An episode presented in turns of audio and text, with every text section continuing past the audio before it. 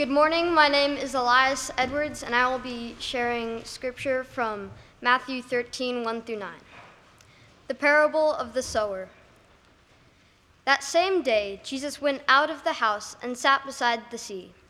Such great crowds gathered around him that he got into a boat and sat there, while the crowd, whole crowd stood on the beach. And he told them many things in parables, saying, Listen, a sower went out to sow.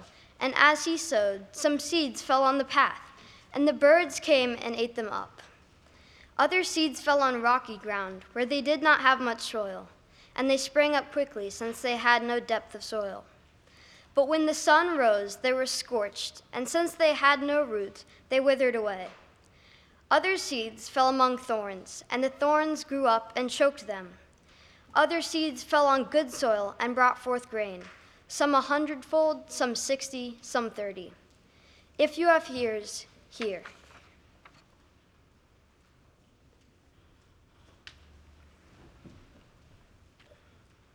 The metaphor of the parable of the sower has always been clear. We are the soil, and the seeds are the word of God. The story is one of Jesus' simplest and most clear cut messages, and it leads us to an easy conclusion. We, as believers, want to be the good soil, the soil that bears grain 30, 60, a hundredfold, not the unfarmable path, not the shallow, rocky ground, and certainly not the thorny and weed filled soil. We want the word to take root in us, the good soil, and bear fruit. But here's the thing I don't always feel like good soil. Sometimes I feel the rocks and thorns of the world, the pressure that social media exerts on people and how it crushes them, the way sensationalized news can cut into our lives, ripping and tearing at our relationships. So, what do we do then? Am I just born as one type of soil? If we can't hack it the first time around, are we just doomed to fail? We only get one shot at planting, and that's that? If we take the parable at face value, it might seem so. But I think, through Jesus, there's more to it than that. Let's backtrack for a second and take a look at our four soils. Jesus, in verse 19, tells us that the unyielding path is, quote, anyone who hears the word of the kingdom and does not understand it, thus allowing the evil one, in our story, this is the birds, to come and snatch away what is sown in the heart. Now, just like our path soil, in reality, not all land is farmable. I mean, take sand. It's coarse and rough, and it gets everywhere. it's not good for farming on its own. And yet, humans have managed to farm in the desert for millennia using irrigation. It's too bad there's nothing in the New Testament about Jesus providing water, except when there is. John 4:15, "The water that I will give will become in them a spring of water gushing up to eternal life. All this to say, just because someone might not initially believe in God or understand His word does not mean they never can. The Apostle Paul himself started as an enemy of Christians before his transformation by Jesus. On to our second soil, the shallow, rocky ground where the seeds could not survive without deep roots.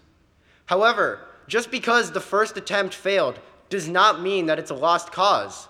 I mean, if that was the case, most people would not even be in this church right now. Take the prolific writer and theologian C.S. Lewis. He left the church as a young adult and became an atheist, only returning in his 30s. The first time around, the word did not get deep roots, and his faith plant was scorched by the sun. But God will not leave it at that. God is the woman searching her home for the lost coin. God is the father welcoming home his wayward son with open arms.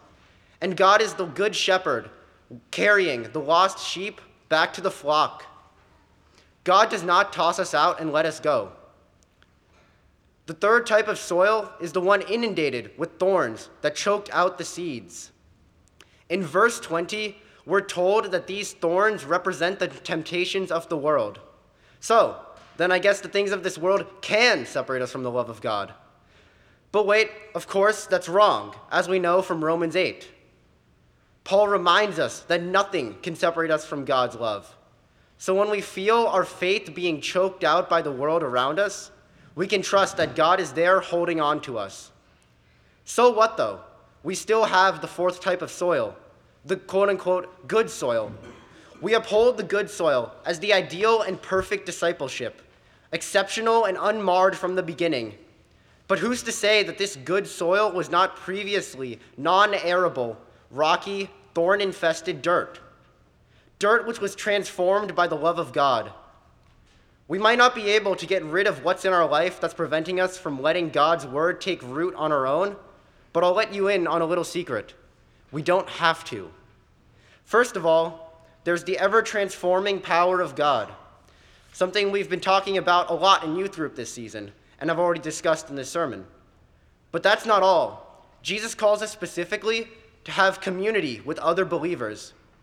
You see, good soil is not just pure, raw dirt. There's bacteria and fungi and worms all there too. Now, I'm told that maybe referring to my fellow Christians as bacteria, fungi, and worms might come off a bit strange, but I assure you it's a compliment. These organisms, in their diversity, enrich the soil as community enriches the Christian experience. Without them, the seeds would not even have enough nutrients to grow. And if we acknowledge that the sower is really just someone spreading God's word, then the sower can also help by pulling out the rocks and thorns. We are called as believers to help each other understand God's word and develop our faith. And it's through each other that we can reap what we sow. Thank you.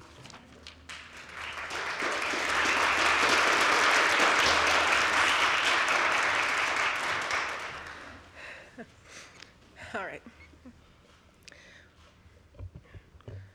While Jesus told many parables, and I mean many parables, the parable of the sower sticks out in my memory the most.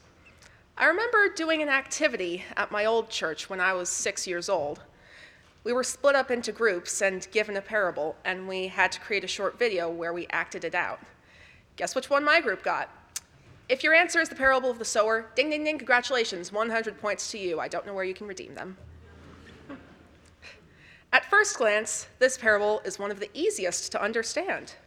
For seeds to grow, they have to be planted in an area that nurtures them and gives them what they need. Scattering them randomly isn't a good idea if the farmer wants a good harvest.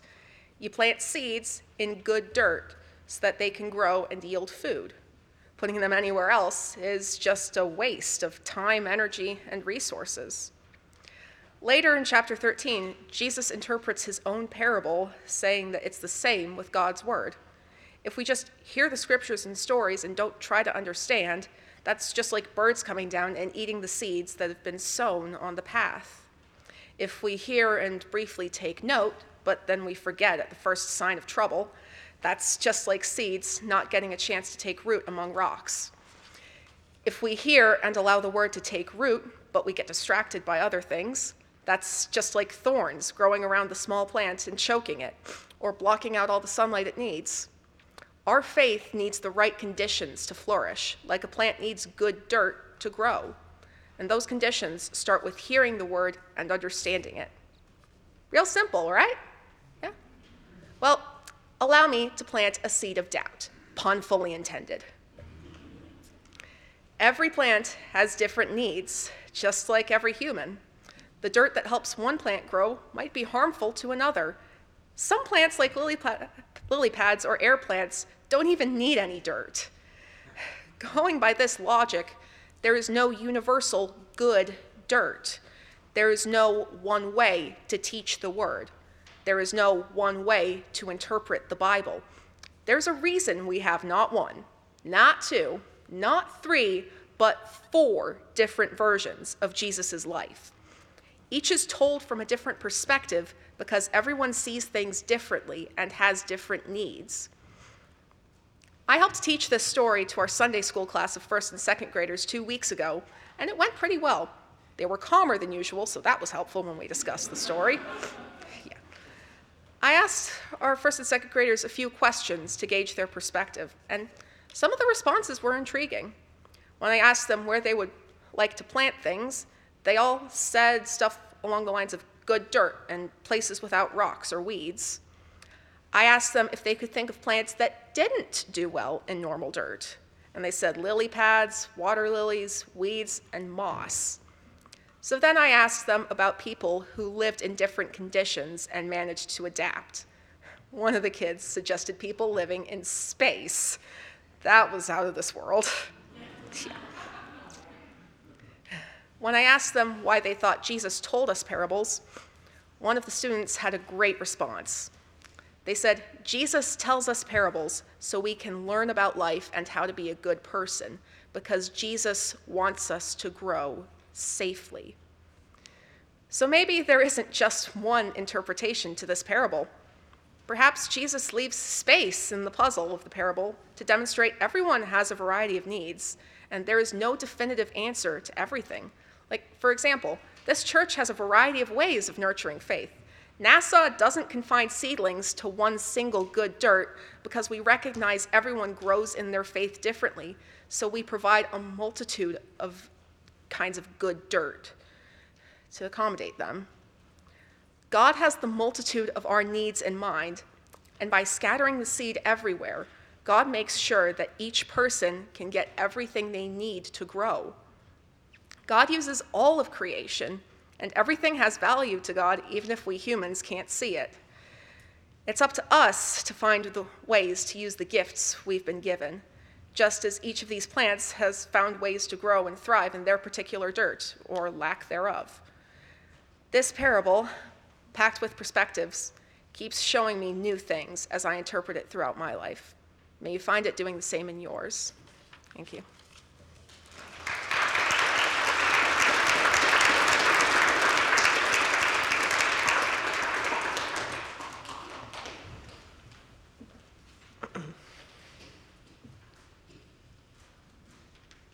Standing, standing up here as a senior in high school, completing my last few months at home before beginning the next chapter of my life, is an honor.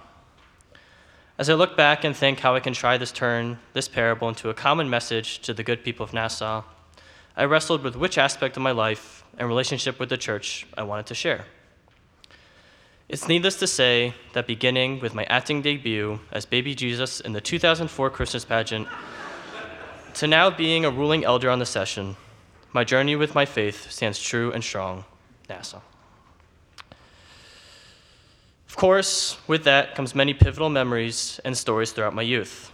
Club 345 lock ins, summers in North Bay, polar plunging in Lake Champion, and catching ice cream off of this very roof are just some of the few that come to mind. However, after reflecting on this week's scripture, one story stood out to me in particular, and in fact, it happened just this past summer. Mark Edwards can be seen as many things a great leader, a teacher, a great speaker, and mentor. However, one attribute of Mark that I think is underrated is his incredible ability of persuasion. About a year ago today, Mark somehow persuaded me and about a dozen other, evidently incredible gullible youth and adults to go out into the middle of nowhere and climb a mountain. After traveling for thousands of miles to a base camp with no electricity or plumbing, the larger Nassau group was then divided into two smaller groups. Each of the two groups climbed different mountains and were to meet back to the base camp after the week had passed. In addition, each of the groups were assigned different young life counselors who also thankfully happened to be professional mountain climbers. My group was gifted with the presence of Calum and Jesse as our leaders. Calum, about 210 pounds, 6'3, with 10 fingers and 9 toes.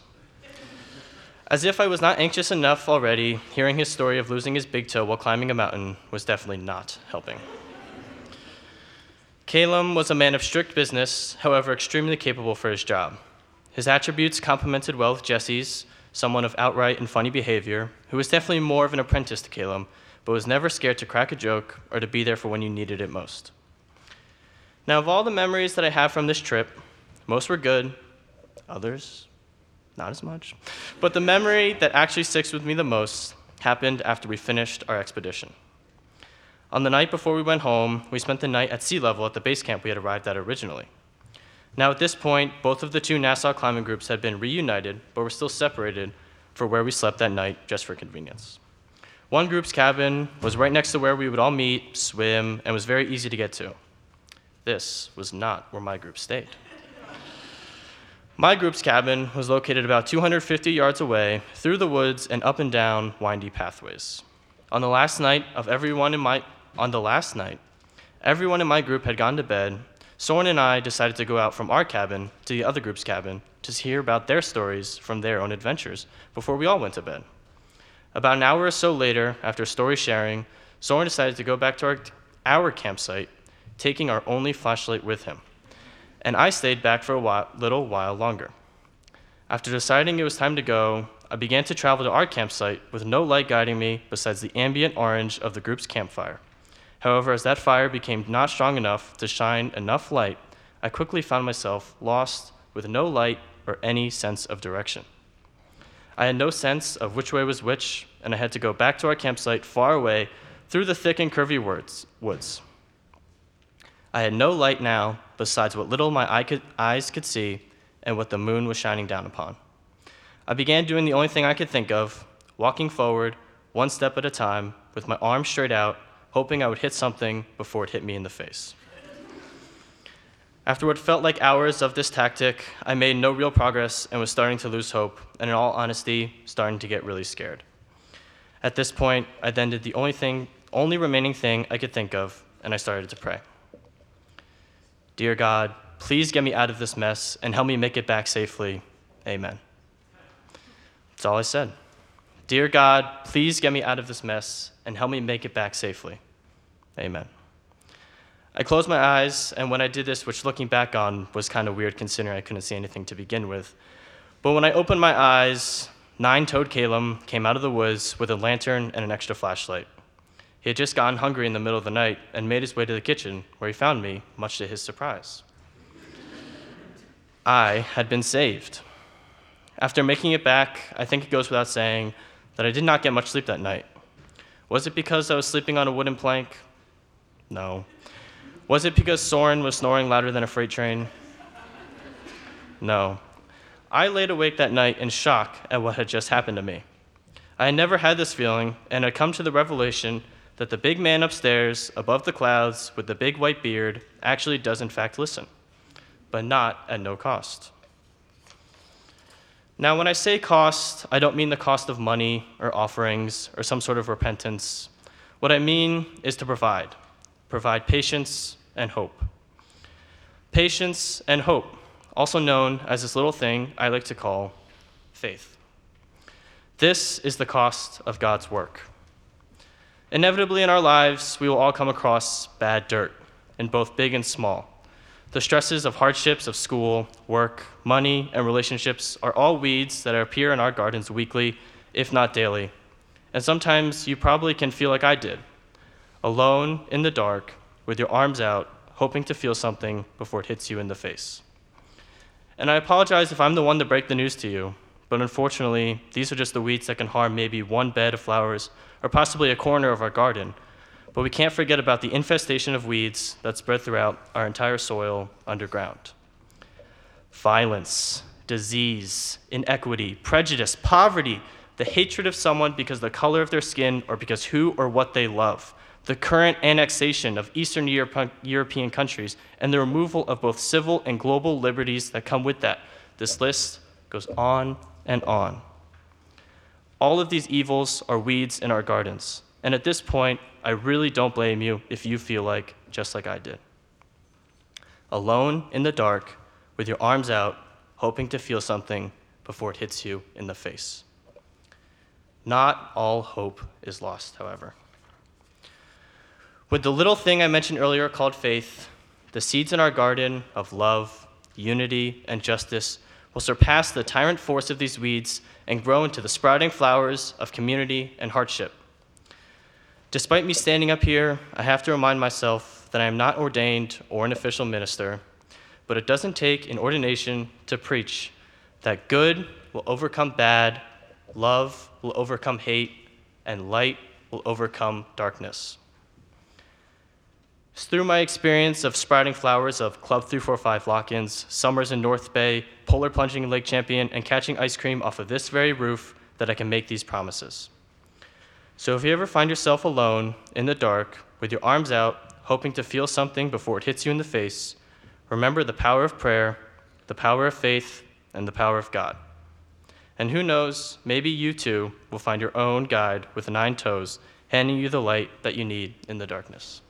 This is the word of the Lord.